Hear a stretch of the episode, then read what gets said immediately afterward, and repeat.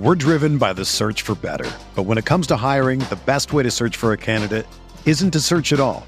Don't search match with Indeed. Indeed is your matching and hiring platform with over 350 million global monthly visitors, according to Indeed data, and a matching engine that helps you find quality candidates fast. Ditch the busy work. Use Indeed for scheduling, screening, and messaging so you can connect with candidates faster. Leveraging over 140 million qualifications and preferences every day, Indeed's matching engine is constantly learning from your preferences, so the more you use Indeed, the better it gets. Join more than 3.5 million businesses worldwide that use Indeed to hire great talent fast. And listeners of this show will get a $75 sponsored job credit to get your jobs more visibility at Indeed.com slash BlueWire. Just go to Indeed.com slash BlueWire right now and support our show by saying that you heard about Indeed on this podcast. That's Indeed.com slash BlueWire. Terms and conditions apply. Need to hire? You need Indeed. Ready, down, put, put, put, put. This is the Bear Report Podcast with Zach Pearson, Zach Pearson, and Aaron Leming. Aaron Leming, providing extensive coverage of the Chicago Bears. Go Bears! Presented by Blue Wire Pods. And now, here are your hosts, Zach Pearson and Aaron Leming. What's up, Bears fans? Welcome to another edition of the Bear Report podcast. The 2022 NFL Draft is in the books. Ryan Poles turned six draft picks into 11 with a very busy day on Saturday. And now we get look to look forward to the Bears rookie minicamp this week. On this episode, we'll break all things down with the draft. We'll also have Daniel Gallen in who reports for Lions 24 7, covers Penn State to talk a little Jaquan Brisker. And we'll get into the latest with the Bears. Before we do all that, though, I have to bring in my co host, Aaron Leming. And Aaron, now it starts to gear up a little more. We had the draft and the practices are coming. We'll get kind of our first real look here in May and June at what this roster could be. Yeah, I mean, you know, it's I, I won't call it the final pieces because you got to hope at this point it's not the final pieces, but I, I, would say the majority of the offseason in terms of additions are just about done, and we're kind of getting a better idea of you know what this team's going to look like moving into the year. And then also to kind of you know just get a better feel for how Ryan Poles is going to operate where he puts value in the draft um, and you know just kind of his overall philosophy of team building. So it was definitely uh, it was an interesting learning experience. You know it's always interesting. The first two years always feel like are the most interesting with a new a new regime especially with the new gm because obviously this year and we're already kind of starting to see it it's like this year you know, he brought in some of his own guys, but for the most part, these were all holdovers from the Ryan Pace era and beyond. And now you're going to start seeing a lot more changes. So next year, you're going to see kind of a different, uh, you know, a different balance as well with the staff that he has in and getting his own guys. So yeah, I think it's going to be. I think we're really what we're seeing here is we're seeing two polar opposites of free agency, or uh, well, free agency and the draft, right? Where the Bears didn't have a lot of resources Ryan Poles just decided, hey man, like we're just we're just ripping the band-aid off. I mean, they even cut Nick Foles right after the draft. Like they're just completely ripping the band-aid off. They're gonna be when it's all said and done, they're going to have close to, if not over $60 million in debt space. And obviously, some of that is Ryan Poles doing in terms of the decisions that he made. But I think ultimately, you eat all that money now for the most part. And then next year, you can roll in. I mean, dude, the Bears are going to have a crazy amount of money. Even if they extend Roquan Smith at some point, I mean, they're still going to have probably when it's all said and done with you know the rollover that they have and everything else. I mean, they're probably going to have. I mean, they're going to have well over a hundred million dollars, and obviously, you know, they're going to have to re-sign some guys, but they're going to have a ton of money to work with. So, and obviously, they'll have the first, second, third, fourth, fifth. Uh, they won't have a sixth, and they'll have their seventh next year as well. So it'll be a lot more fuller of a draft class. So you know, it's just kind of one of those. You know, we get a taste of what everything's like, but we we're definitely not seeing the full picture quite yet. Yeah, and you know, it goes back to the, the focus is on 2023. That's been kind of the theme um, all offseason for the Bears. You know, they can't admit that. They're not going to admit that, but it's pretty clear. I mean, no one really expects this team to compete. Is there a sh- to compete for, you know, a division title or a playoff spot this year? Is there a shot? Sure, there's always a shot, but it's just it's just not realistic. And I think, you know, when when looking at this offseason, that is the main goal is to be good by 2023 you mentioned they're going to have a ton of cap space next year, even after they extend Roquan Smith. They'll be able to be more a little more flexible in free agency. It's going to be more of a free agency period. I think Bears fans were kind of expecting this year where they can address, you know, the wide receiver need with, you know, more players or go out and spend some money on an offensive line. Uh, for Ryan Poles, this first year here has just been kind of cleaning up the previous regime's mess. And you know, another piece of that puzzle was was letting go Nick Foles, which happened on Saturday night. The Bears finally made their decision, and they don't have to worry about you know what we're going to do with Nick Foles and what you know what we have plans for him and all that stuff because no one was taking his contract, no one was going to give up a draft pick for him. There's only one GM that literally would have given up a draft pick and paid his salary, and he's not the GM of the Chicago Bears anymore. So that wasn't shocking, but it just yeah, it goes back. Ryan Poles is, you know, cleaning up the mess. And you had a good tweet about the other day um, with all the dead money. It's like this is from some bad, bad, bad, bad contracts, and that's why we saw the Bears moving on from Khalil Mack. Um, when when he's when the Bears are ready to be good again, you don't know if Khalil Mack's be playing at an elite level, and it just makes sense to not carry all this money on the books in the future. Yeah, you're going to have the dead money this year, a, a, large amount. I think there, correct me if I'm wrong, I think there's some still next year too, right? In 2023. So there's going to be no dead money from Khalil Mack and a lot of these moves, including Nick Foles and so on and so forth. But there will be dead money from both Danny Trevathan and Tarik Cohen because they did the June 1st. So basically, the dead money that would have been this year is essentially cut in half. And so you have half this year, half next year Luckily, it's going to be, I think, like it, I think it totals under $5 million. So it's not a huge deal. Um, but yeah, there will be some going in next year from this residual effect. Yeah, it, it's just, yeah, it's just cleaning up the mess. So that's kind of what we have to, uh, to kind of understand here. And, you know, let, us let's, let's just kind of get into it with our draft here. I mean, Aaron, the Bears made three picks on Friday night. They picked two defensive backs um, in the second round.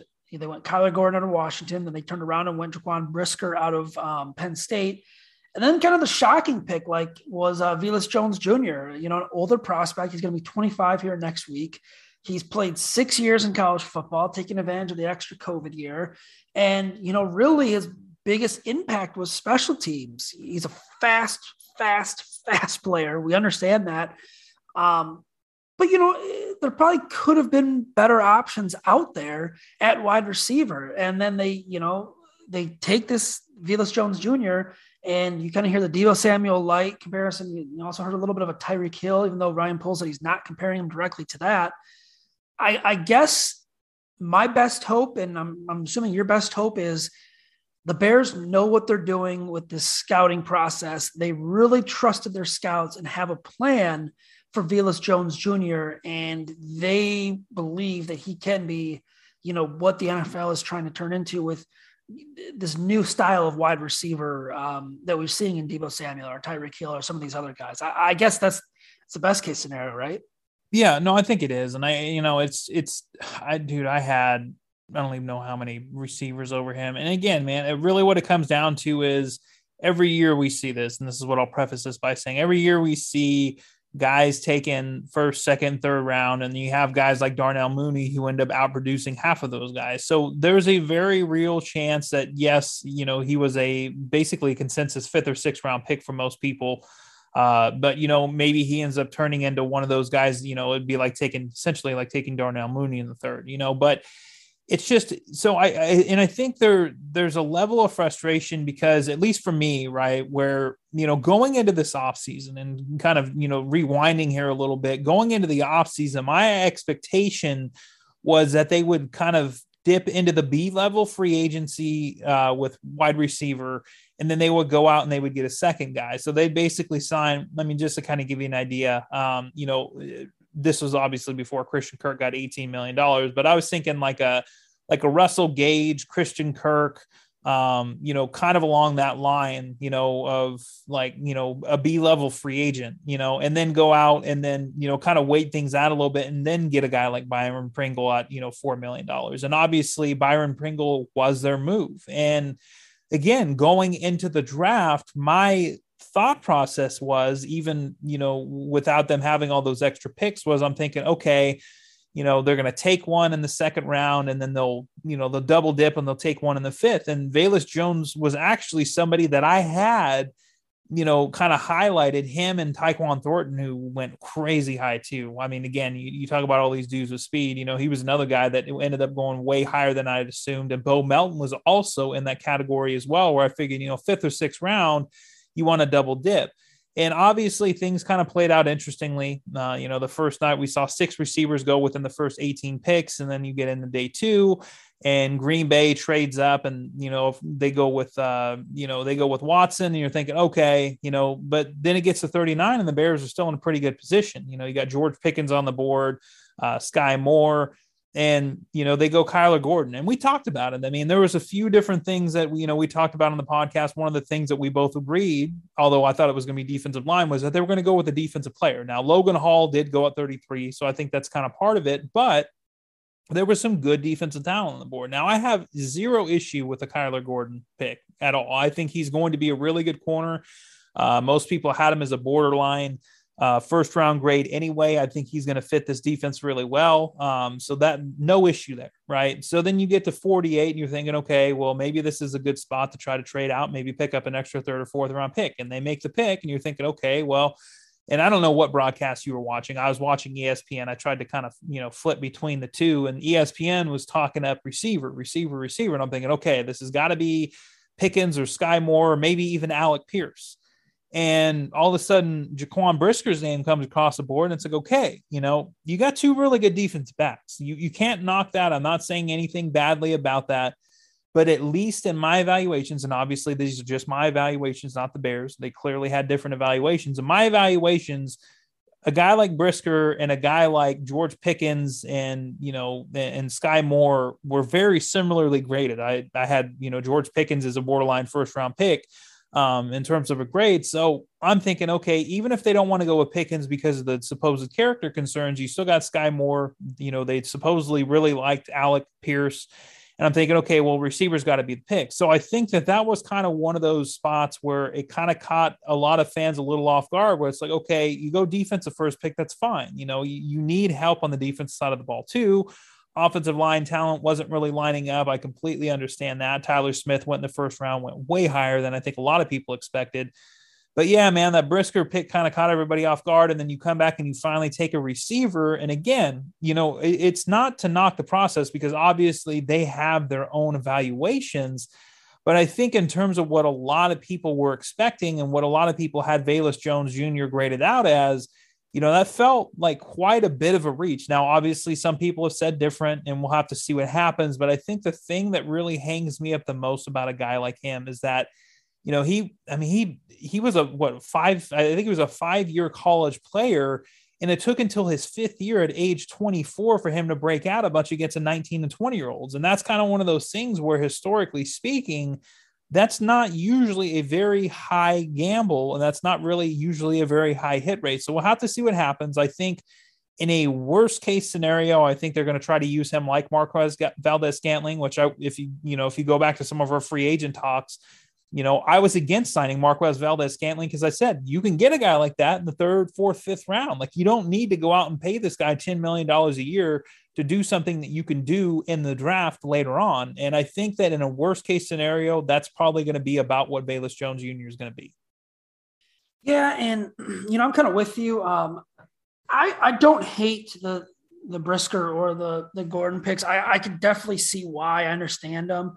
Um, I was very curious though if, if, Christian Watson were to fall there in the second round, would the Bears take him? I, I think, you know, I don't understand what Minnesota was doing essentially, trading with not only Detroit, but Green Bay, allowing both of them to draft wide receivers when you, me, I mean, my seven month old son even knew the biggest needs for biggest need for Green Bay was wide receiver. The one of the biggest needs was Detroit, and now Minnesota's essentially helping them in the division. It just, I don't know, it kind of makes no sense to me, and, and it's just like I kind of almost hope that, um, you know, Watson and what was it? Was it Williamson? James James Williamson. Um, yeah, Jameson Williams went Jameson to the Williams. Lions. At, yeah. I think it was a 13 or whatever it was, 12 or 13, whatever they traded up with Minnesota for. Yeah, yeah. I, I kind of almost hope they just burn Minnesota now every time they play them. I don't know. Am I wrong? Like it just kind of didn't make sense to me what they were doing. I, I get they acquired more draft picks, but it's like you knew what Green Bay was going to do there. So I was curious to see if the Bears would have taken Watson there. I think with Pickens, um, everyone was really high on him. My thing with that is the Bears must have just had, you know, the red flag on him big time. Like we heard some people talk about the character issues, um, you know, even the injury issue last year. Like he did come back. He wasn't super productive in the limited time it did come back, but I just kind of wonder if if it was. I mean, was was there a big red flag? I can't defend the other ones. You know, Alec Pierce, I, we both heard that they've um, the chatter was that they really liked him. Um, yeah, so you know, I, I looking at how Ryan Poles conducted his draft after that, I'm not I'm not um, still defending the pick. I can now see why they do they did the pick uh, of Velus Jones Jr. in a way because you look at his RAS score and it's you know it's pretty good. I mean that's kind of what they're targeting for. They were targeting athletes, and I guess they figured that Velus Jones Jr. Um, was one of the best athletes in this draft. Now they have to hope he's right though. They have to hope that you know he is really damn good. He is he's more than just an athlete. He can catch. He can go up and get passes because if not, I mean we're going to look back on it and say, well, there were some other guys you know still there that they could have taken that might have been better fits for them in their offense. We're driven by the search for better, but when it comes to hiring, the best way to search for a candidate isn't to search at all. Don't search. Match with Indeed. Indeed is your matching and hiring platform with over 350 million global monthly visitors, according to Indeed data, and a matching engine that helps you find quality candidates fast. Ditch the busy work. Use Indeed for scheduling, screening, and messaging so you can connect with candidates faster. Leveraging over 140 million qualifications and preferences every day, Indeed's matching engine is constantly learning from your preferences, so the more you use Indeed, the better it gets.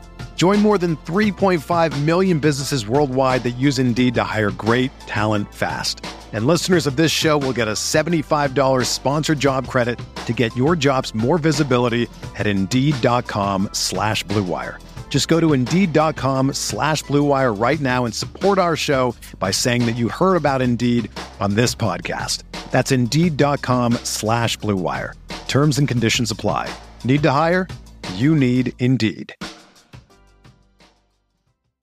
Yeah, and I agree. I, and I think, you know, one guy that I had, you know, highlighted, and I know he ended up lasting until the fifth round was Khalil Shakir. I thought that would have been a really good pick. I mean, there were a few guys where, you know, you could have made arguments for them going in the third round and they didn't go until the fourth or the fifth. It is what it is at this point. I mean, Danny Gray was another guy I had a fourth round grade on that I thought actually would have fit pretty well. I mean, he's kind of similar to Darnell Mooney, but again, I mean, what it comes down to is when kind of what we saw, at least from that first draft. If you start looking at RAS scores, Ryan Pace has a type, especially with his his you know his higher round picks. Like he wants top notch athletes, and I mean, if you look at, I mean, their first three picks, you look at pictures of those dudes. I mean, they're all really well built uh, you know, it's like you look at the RAS scores and they're all, you know, scoring at a high percentile. So it's like, okay, I get it. Um, you know, and then obviously you kind of get in the day three a little bit and you're kind of wondering what they're going to do. And I remember we both made our bold predictions, and my bold prediction was that they were going to make at least two trades.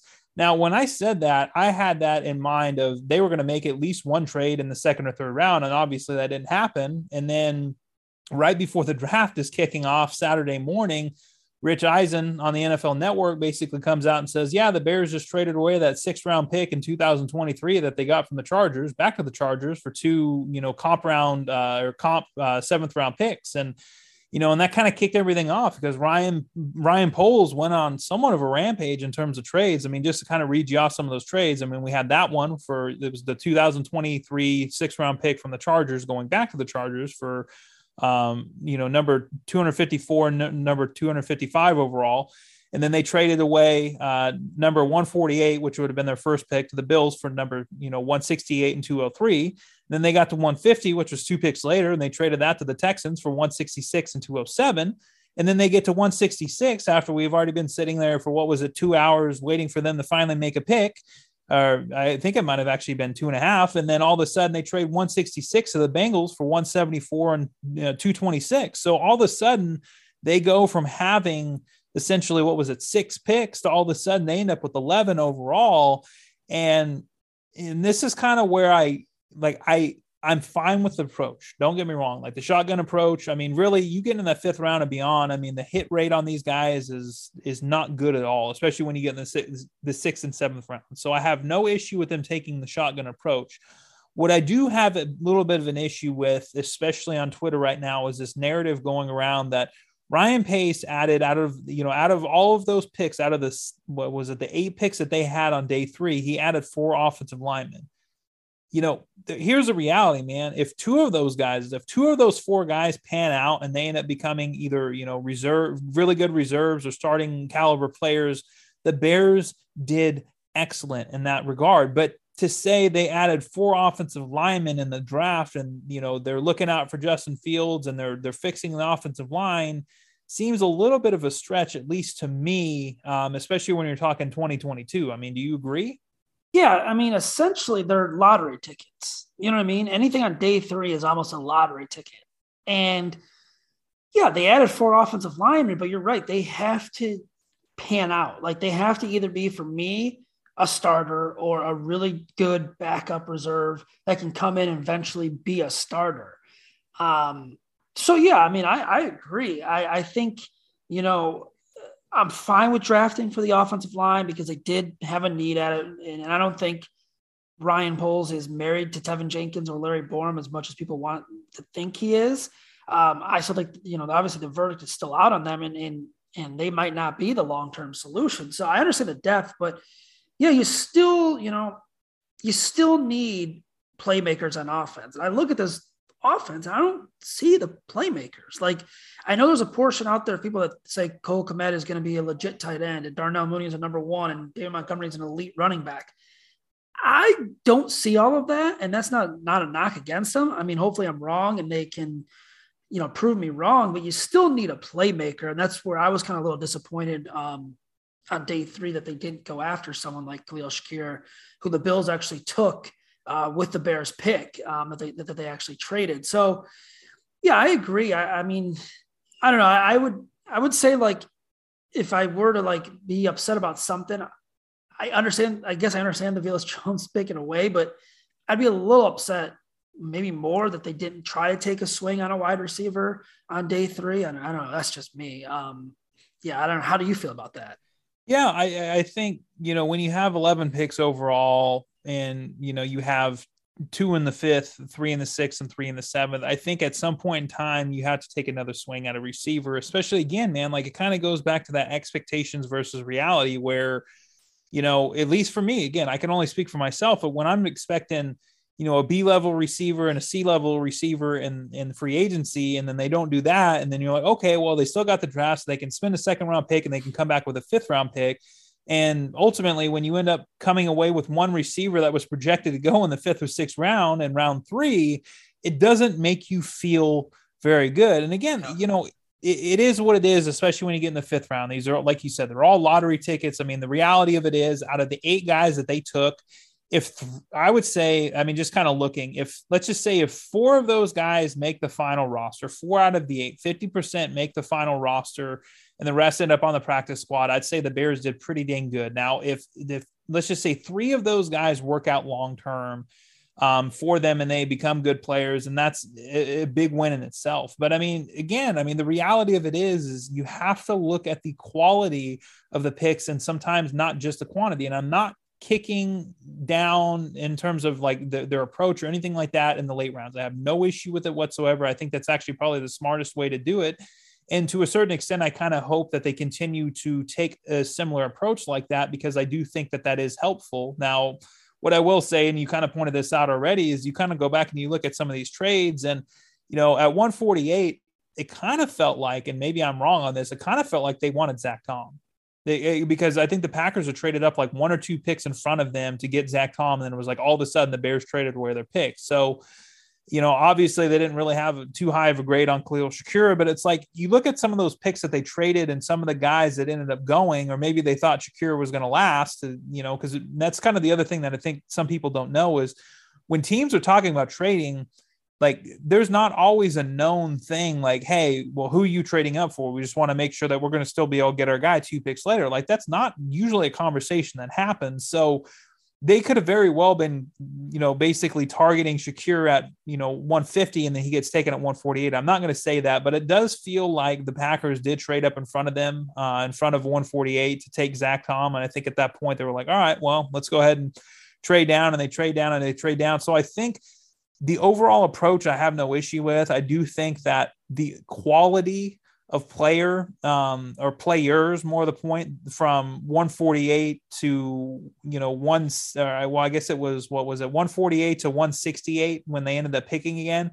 There was definitely a little bit of a drop off from that. Um, but again i mean you just kind of look at some of these names. Braxton jones was an offensive tackle I think the one really good value pick that they got uh, on day three was Dominique Robinson. Now he's, you know, obviously a little bit of a project. He's still pretty raw in terms of being an edge rusher. He was a receiver at one point, but he was a guy that a lot of people had day two grades on.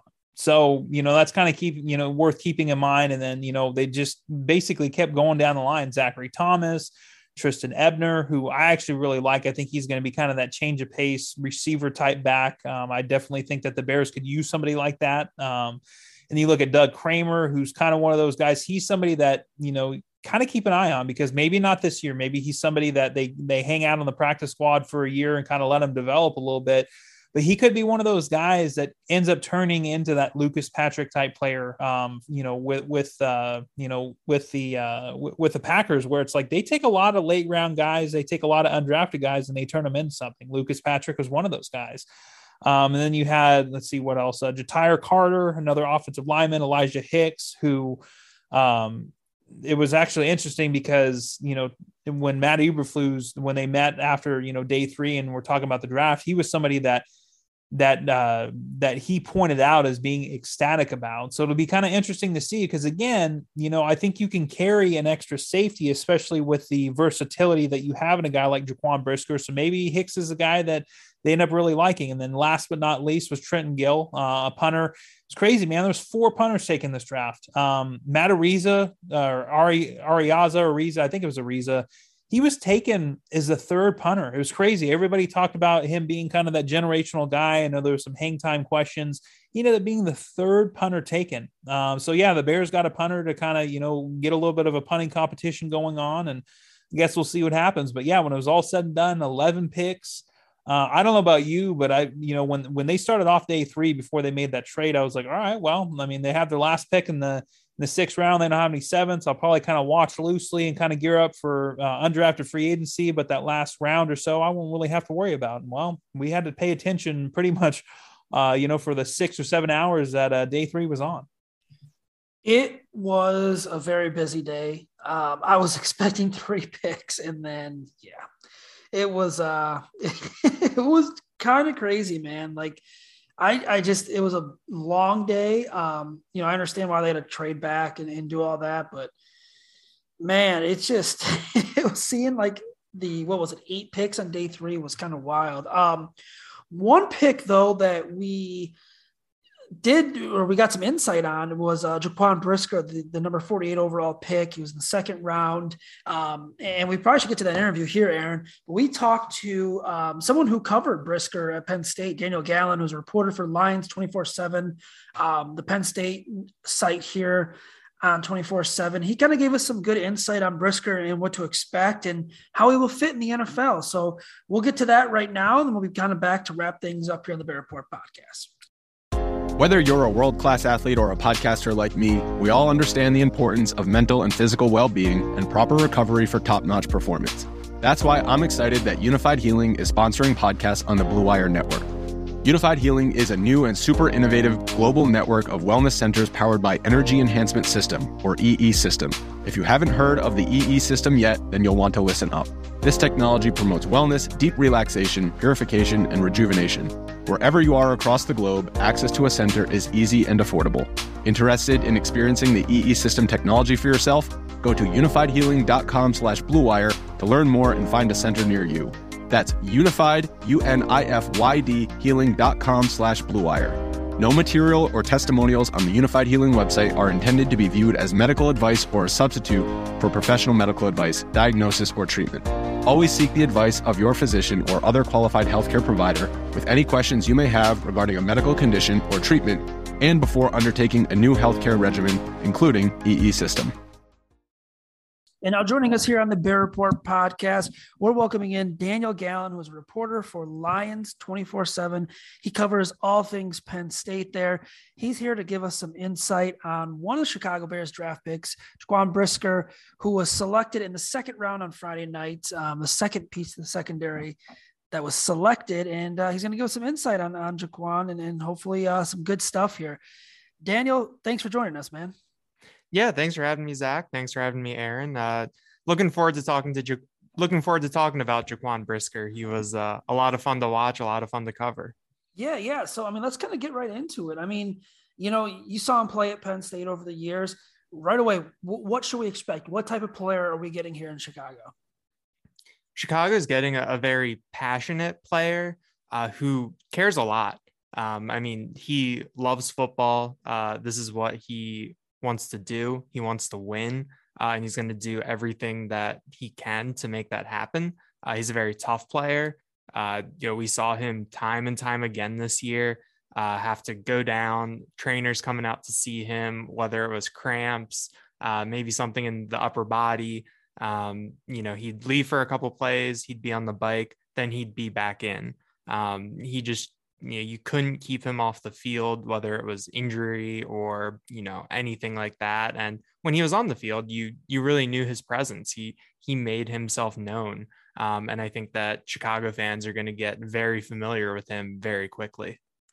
Well, from what you know about Jaquan Brisker and, and just the overall transformation from going to, you know, a, a Lackawanna College and then transferring after one year and going to Penn State, how did that shape him into the player that he ended up being? I mean, it, has been a really crazy story. Um, he had multiple siblings. Um, you know, a lot of things had to go right for him to be in the position to even be at Penn State. But just kind of describe how that transformed him and, and how that, you know, how well that worked for him over the, the three years that he was at Penn State.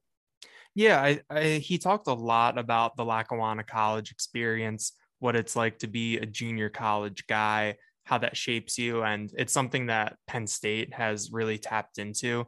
Um, they signed Ji'Ayir Brown, uh, who was Brisker's teammate at Lackawanna and a year behind him uh, to play safety. And then they have another safety coming in from Lackawanna in the class of 2022. So it's something that we've been exposed to a lot in terms of how that experience shapes guys. And I think that when you're in junior college, you just have to really want it because – you're not going to have the same type of support staff kind of helping holding your hand through academics holding their holding your hand through your schedule kind of making sure that you're you're on you know you're where you need to be at all times. I think that uh, going to lackawanna was kind of a, a, big growing up experience for for jaquan brisker.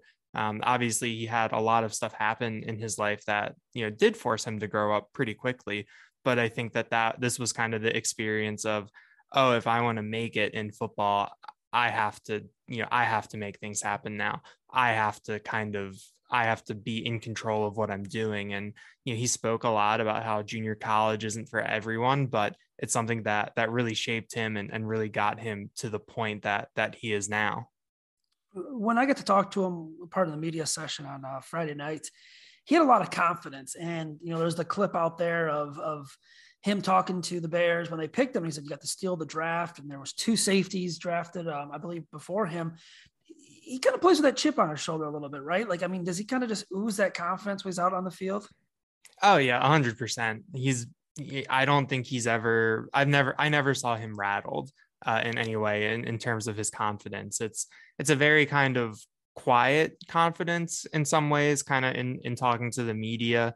Um, he's not someone who kind of raises his voice or sounds necessarily enthusiastic sometimes, but he kind of has that very quiet confidence, that that quiet drive, and seeing some of the the quotes from him and, and his reaction. I mean, it's it's not surprising at all. I mean, I think that he believes that he's the the best safety in the draft. And I think that there's probably in, in some arenas probably an argument for that. And I think that he is going in and he's going to remember that the you know he's the 48th pick and that there are other safeties drafted before him and then he's going to use that and, and try to spin it forward into into something in his career and just kind of looking, you know, in, in terms of, you know, his decision making since he's been at Penn State, you know, and it's kind of been the same for a lot of players. I mean, this is one of the older draft classes uh, that has come out this year because of the COVID year. So, in talking to him, did he have any reason behind deciding to grab that extra year eligibility and come back uh, for the 2021 season?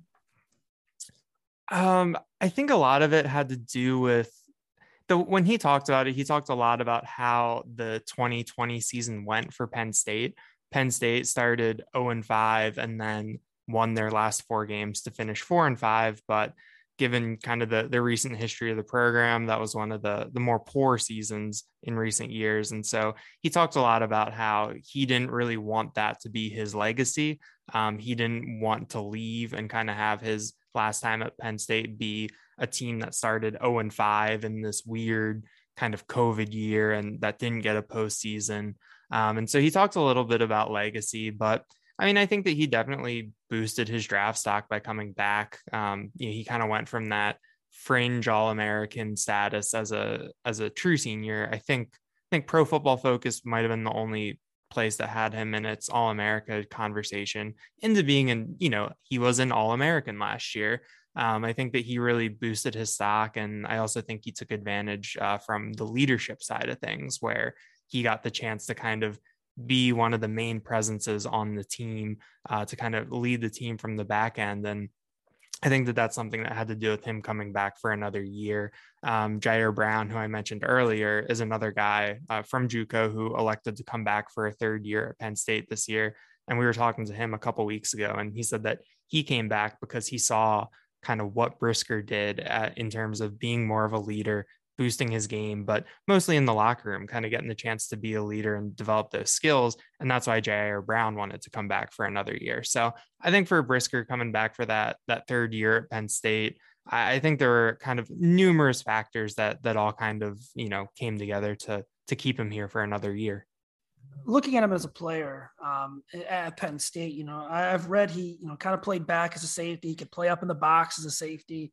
Um, what else did he do? Was he ever kind of maybe in that hybrid role? Um, was he ever in the slot guarding, you know, in coverage or anything like that? Can you kind of explain, like, you know, maybe what his um, his roles were in that defense and what we should expect him to be here in the NFL level? I think that in the NFL, he'll be very versatile. It wouldn't be a surprise for me to see him in the slot, um, you know, kind of maybe covering some wide receivers uh, in the NFL. At Penn State, the the defense that Brent Pry ran was, was pretty rigid in terms of roles, where it was kind of this is what this safety is going to do, this is what this linebacker is going to do. Everyone knows their responsibilities all the time. So there wasn't, I wouldn't necessarily say that Brisker was used creatively. Um, but he did kind of have that that playmaking ability where he could play up near the line of scrimmage. Um, he could play in the box. He could also play deep, and I thought he was a pretty good center fielder. So the the way that Penn State ran its defense, I'm I'm really curious to see how a lot of these draft picks are, are used maybe a little bit differently um, in the NFL. And I think Brisker is going to be one that um, you know I think Chicago can use him in some pretty unique ways because I think that his athleticism and, and skill set kind of lends itself to being able to do a lot of different things. Well, you just kind of, you know, talked about the different versatility that he has. And in today's NFL, especially at safety, I mean, you have to have that versatility. And, you know, with the Bears, we've kind of seen that over the last years with the different defense coordinators that they have. And obviously now it's going to be a Matt Eberflus defense. So my question is to you is out of all the versatility and what he's done, where do you think he's going to be best in the NFL? Because I know some people kind of want to, you know, pigeonhole him a little bit and say that he's more of a in the box safety that has some coverage. Where do you see him at his best fit? Whether that's a slot, whether that's free safety, whether that's strong safety. What's your overall thought on that? Oh man, that's tough. I mean, I think that I mean it's kind of a cop out, but I think he'll be successful in, in kind of what, whatever role that that he ends up in. But I think that if he is in a position where he can be used in run support, Um, but also, you know, I wouldn't necessarily, you know, put him in like a one high as, as a center fielder. Um, he, I, I've kind of felt like he wasn't necessarily best suited for that. Um, but you know, I think as someone who, I guess, a strong safety is kind of uh, the the answer I'm, I'm settling on there, where he can cover some tight ends, uh, he can cover guys, uh, you know, up near the line of scrimmage, and you know, he's got ball skills, and he's also uh, not afraid to, to put his nose in there uh, against some running backs. Yeah, yeah, you just mentioned it right there. You know, watching him and seeing the stats and the takeaways, what makes him so good at, at, forcing takeaways? I mean, you know, at strong safety, you don't get a ton of opportunities, maybe sometimes for interceptions. You know, a lot of times you're called on to make some stops in the run game and, and tackling, but what makes him so good with those ball skills and forcing takeaways? I mean, he's a really smart player. I think that that's something that that comes back to a lot. Um, he had the one of the game sealing interceptions against Wisconsin in the the season opener last year. Um, and the way that he explained it was, I thought it was, it was really interesting. It was really honest, and he really took us through his process where uh, he knew that Graham Mertz of Wisconsin was going to throw it to the tight end Jake Ferguson up the seam. Um, and so what he did was when the ball was snapped, he took a false step to the outside, Mertz saw him take the step and got baited into throwing the ball up the seam, and he was able to undercut the route uh, and get the interception. Um, so I think that that's kind of a the type of play that really defines, um, you know, who Brisker is. Where, um, you know, the way that I would kind of explain it, I was talking to people the past couple of weeks, is that he's a guy who's really known for his intangibles. That you talk a lot about his leadership and you talk a lot about his toughness. And I think that at times that kind of overshadows the fact that he's a really good athlete um, and also a really smart athlete. Um, and I think that that play against Wisconsin really, really showed um, kind of what he's capable of doing. And of course, the the toughness and stuff was uh, was tied in there because he got pretty banged up that game, but but still finished it out. But um, I think that that kind of shows, uh, you know, what goes into things for Brisker and and what will help put him in position to to get more takeaways and and to make plays on the ball. One of the big things for the Bears, especially during the beginning of this rebuild, is getting the right guys in the building and not just you know simply getting the most talented guys, but also getting guys that are good culture fits. And you've kind of touched on some of it, but you know, for Bears fans who maybe aren't as as as familiar with Brisker and and who he is and what he's done, you know, what are the Bears getting and what can Bears fans expect both on and off the field? I mean, what what kind of guy is he? Do you expect him to be a leader, uh, so on and so forth? Yeah, I, I definitely think that he'll find a leadership role, uh, whether that is just among younger guys or just among defensive backs uh, at the beginning before it grows. Um, you know, it's kind of who's to say, but I think that he'll be someone that that people gravitate towards because he wants to win, uh, and I think that that's something that really I think can can carry you um, in the NFL uh, and making that jump from from college to the NFL. I mean, he's going to come in and he's going to show guys that he's serious about this and in terms of his preparation and approach. Um, but I always found him to be pretty he was always very pleasant to deal with. Um, you know, he wanted to be honest uh, in terms of you know what he was seeing on the field and, and kind of explaining different things. And um, you know it's like i wouldn't necessarily describe him as as easygoing because he's he's intense and you can kind of see that that bubbling under him. But he was just kind of very you know like he knows football he loves to talk about football and and it's really easy for him to talk about football. So i think that he'll find his place in the locker room with you know like-minded guys um, and I think that he'll be someone just with the way that he handles himself that um, guys gravitate towards, and he'll probably naturally just end up in a leadership role. You, you, talked about the play against Wisconsin as one that stood out to you. Was there any other plays maybe you saw from him or any other games, um, matchups against wide receivers or tight ends that uh, kind of stood out to you while, while watching him? Yeah, I think the Wisconsin one was just the the quintessential one. I think kind of from from front to back. Um, obviously, it was the the first game of the year, uh, and it was the my first game on the beat. So a lot more kind of things that happened are are really ingrained in my head. But um, that game too, like I mentioned, he was dealing with cramps. Um, he had some sort of upper body injury that that he really downplayed, but that you could tell was hurting him. And I think you know there were two or three times that game he had to come off and then came back on. Um, in the third game of the year against Auburn, I guess the third game of the year against Auburn, he he had a big pass breakup. Um, I think he had a late interception in that one, and he was just kind of the it was the very classic.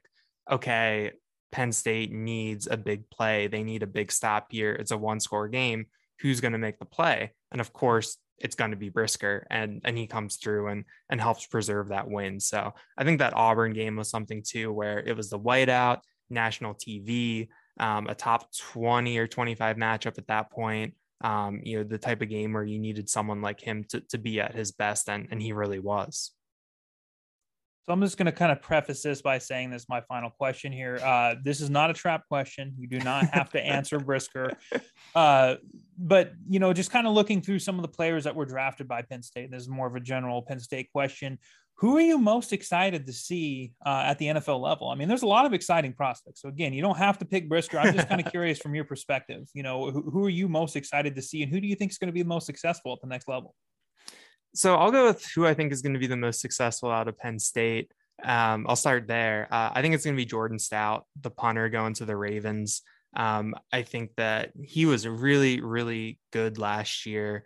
Um, he's the reason Penn, the Penn State defense was able to do some of the things that it did. And he was the reason why Penn State was able to really keep a lot of these games that they lost down the stretch close. Um, you know, I mean, of course, there's a reason why they were punting so much. Um, but when Stout got his opportunities, he was really good. And I think him landing with Baltimore, um, which has a very robust special teams infrastructure, um, I think that that is a place where he'll be able to thrive. Um, and also, uh, I'm originally from outside of Baltimore, and and growing up there, I know that they love their specialists. I saw so many Matt Stover jerseys uh, when I was growing up, and every time I'm home to see my parents, I see a ton of Justin Tucker jerseys. So I think that that's kind of a place where he can be successful and and have kind of a, a career. Um, in terms of pure entertainment value, uh, I'm definitely the most excited to see Jahan Dotson um, with Washington. He was so good last year.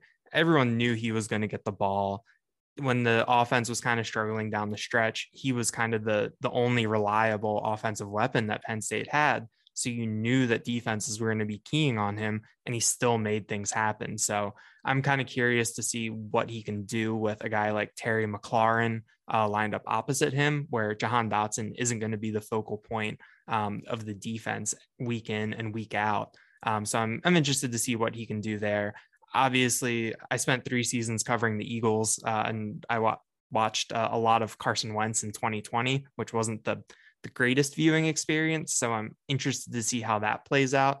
But I think that Dotson is a player, oh, as a receiver who can succeed uh, no matter the quarterback. Um, and then just from a pure curiosity standpoint, um, I'm very interested to see how Brandon Smith, uh, the linebacker who was drafted by the Panthers in the fourth round, how he kind of fits in. Um, you know, 6'4, 250, ran 452 uh, in the 40 at the combine, former five star recruit, just, uh, you know, all American in terms of seeing guys getting off the bus. Uh, he's a first teamer, um, but it didn't necessarily translate to the field all the time last year. So I'm really curious to see what he can do at the next level because all of the physical tools are there. And I'm really interested to see if the Panthers can kind of mold him a little bit or kind of bring him along and if kind of being seen with with fresh eyes in a new environment is something that can benefit him so uh, I, I, hope that I hope that answers your question but I, would also throw brisker in there too as someone i, I want to see awesome good stuff daniel uh, we really appreciate you joining us where can everyone follow you on twitter at and where can everyone read your work at yeah, you can uh, read my work at lions247.com. Uh, I'm I'm in my second week with with 24/7 Sports, and it's been a it's been a good time. So uh, the the more readers, the better. Uh, and you can follow me on Twitter at at Daniel JT Gallen. Awesome, good stuff. We'll have to do it again sometime soon, man. Definitely. I'll, I'll anytime you want to talk some Jaquan Brisker, I'm ready. Yeah, yeah. Thanks again, man. You ready? Showtime. On May 3rd, summer starts with The Fall Guy. Let's do it later. Let's drink a spicy margarita. Make some bad decisions. Yes. Audiences are falling in love with the most entertaining film of the year. Fall Guy. Fall Guy. Fall Guy. That's what the poster said. See Ryan Gosling and Emily Blunt in the movie critics say exists to make you happy. Trying to make it out? Nope. Because I don't either. It's not what I'm into right now. What are you into? Talking. Yeah. the Fall Guy. Only in theaters May 3rd. Rated PG 13. And that was Daniel Gallen to give us some insight on Jaquan Brisker. Um, we've been talking to other people about other Bears draft picks. We'll be doing those as separate podcasts as well. So kind of be on the lookout for those. Um, some really good stuff on the Bears draft class. And Aaron, with that, you know, I kind of want to get your thoughts on it. Overall, now that you've had a couple days, it's been, you know, three to four days here since the Bears have officially announced their class. Um, give me an early grade and, and kind of maybe a, a, thought on this draft class overall for for Ryan Poles. Well, for me, I would go either C plus or B minus. And again, you know, and it's kind of a weighted grade, right? Because in terms of quality of players, especially early on, obviously they didn't have a first round pick, but I do, I do truly like the picks of Kyler Gordon and Jaquan Brisker. I really do. I do feel, and I know a lot of people disagree. I feel like Velus Jones was a, a, really big reach, one that really wasn't, in my opinion, wasn't necessary. I understand that that was the guy that they wanted, and they got him, and you know who knows, he probably would have gone in the third round. I, I don't know, but you know, and then obviously kind of looking looking forward and looking at their other picks, and I think they got some good lottery picks in there in, in day three, and I think there's definitely some guys that are going to be able to stick on the roster and be longer term pieces for them. But I think, you know, when I say weighted, and the reason I say C plus B minus is for the simple fact. I mean, again, man, like going into this off season as a whole, we we knew that the Bears were going to be kind of tearing things down a little bit and they were going to be, you know, kind of reshaping things. But I think everybody going into this off season knew that the Bears had needs on the offensive side of the ball. And I mean, if you just look at it, man, I mean, again, like, okay, they added a bunch of day three picks, um, you know, and really the only guy that they've added on the offensive line so far has been Lucas Patrick. Right guard is still a massive issue. Both tackle spots, there's still a lot to learn about Larry Borom and uh, Teven Jenkins. And you just, it's hard to feel remotely good about their offensive line right now. And then again, you start looking at receiver and you know, you you look at what they've lost. They lost Allen Robinson and they replaced him with Byron Pringle. And it's like, and you know, and then Velus Jones. It's like it, it's just, you know, if you're looking at one through five right now with the Bears receiving core, you got Darnell Mooney, who again, I really like Darnell Mooney, but he is probably better off as a number two receiver. And then you look at Byron Pringle, who is probably best off as a number three receiver. Velus Jones, I don't know how much you're going to be able to count on him. And then after that, you've got David Moore um, and then you have uh, you know EQ St. Brown and, and and and you know Dazz Newsome, I guess you could add is that you know kind of that that third you know that that third guy in terms of depth, but that's a really uninspiring group for a second year quarterback. And I think again, where you have to kind of wait the overall draft grade is you you look at these other teams, you know, um, throughout the offseason with all these first round quarterbacks that were taken. You know, Trevor Lawrence got a lot of help uh, Zach Wilson got a lot of help.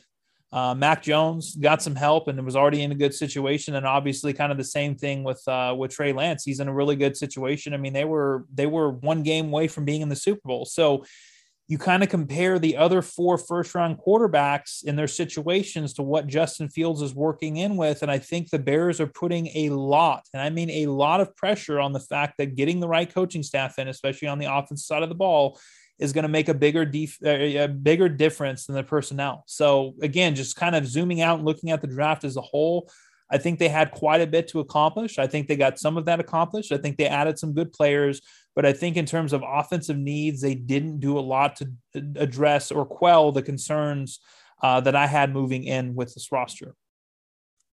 Yeah, and you know Ryan Poles did allude to it both nights. I mean, he did say there are options out there in the free agent market, and we'll find guys, you know, that will be cut and, and all that. And sure, I mean, yeah, that, that is true, but the likeliness of finding a legit starter to help out Justin Fields there, you know, slim. I mean, we saw Jason Peters come in last year and was by the Bears' best offensive lineman. I get that, but finding an impact player at a wide receiver is going to be tough. I think it's going to take for a, a, very, you know, a surprise cut um, after training camp or potentially another one of these wide receivers that wants to um, be, you know, traded or, or outright released or, or whatever, like as we've seen a couple times this season. So, yeah, I mean, you got to get Justin Fields some help. I, I understand it. I, I, get it. I hope the Bears drafted two legit starters on defense.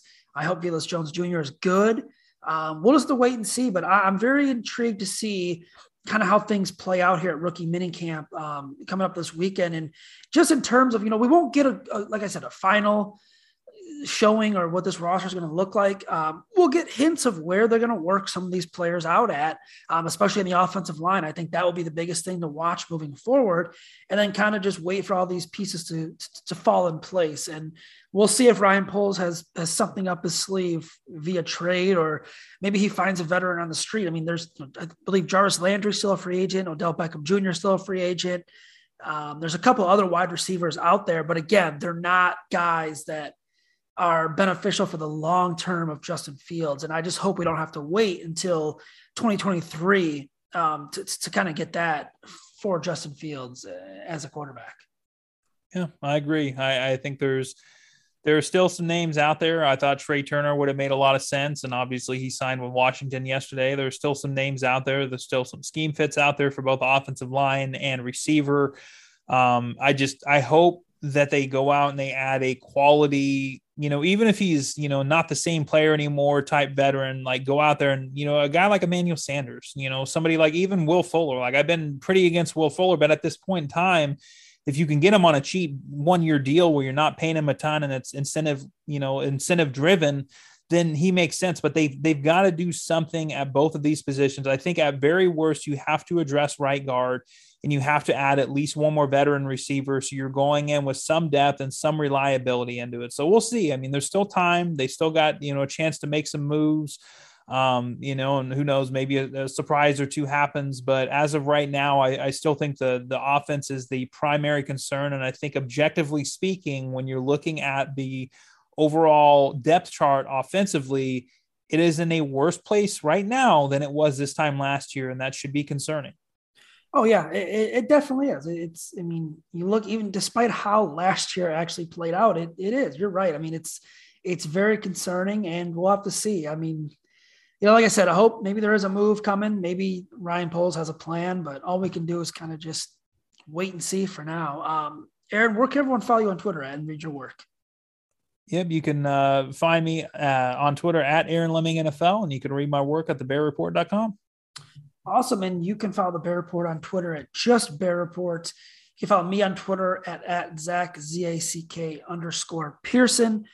As always, please rate, review, and subscribe on all major podcasting platforms. We got a bunch of interviews to get out. Um, the guys over at Picture Polls are also doing a good job getting some stuff out, and we'll have plenty more coverage of rookie minicamp on the website as well.